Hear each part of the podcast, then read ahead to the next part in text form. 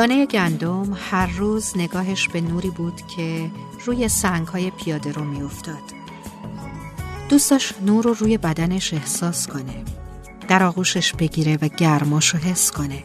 اما جاش در جوی کنار پیاده رو بود. سنگ ها بهش گفته بودن تو جاد در خاک و زمینه. بیرون از خاک روی سنگ ها راهی برای رشد تو نیست.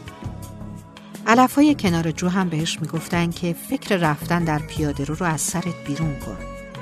ما همین که آب داشته باشیم برامون کافیه. درسته که نور خورشید به ما نمیتابه اما همین که باستاب نور از روی سنگ ها به ما می‌رسه برامون بسه. دانه اما فقط به نور زیبای خورشید که روی پیاده رو میتابید فکر می‌کرد.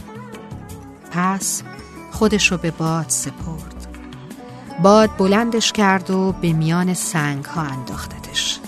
همینطوری سالها گذشت. همه گیاهان اطراف جو فراموشش کرده بودند.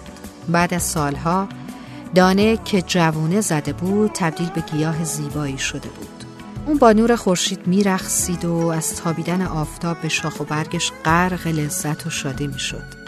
با اینکه آبرانی که بی توجه از کنار جو رد می شدن گاهی لگدی هم به گیاه زیبا می زدند اما اون بعد از مدتی دوباره سرش رو بالا می گرفت و با هر زحمت و جون کندنی هم که شده دوباره بلند می شد و این امید و عشق به نور خورشید بود که بهش توان و انگیزه دوباره بلند شدن می‌داد. ای کاش ما هم هر بار که له میشیم و پشتمون خم میشه به اون نور اصلی متکی باشیم و با عشق و امید به اون به هر زحمتی هم که شده دوباره خودمون رو بلند کنیم و اینقدر زود وا ندیم.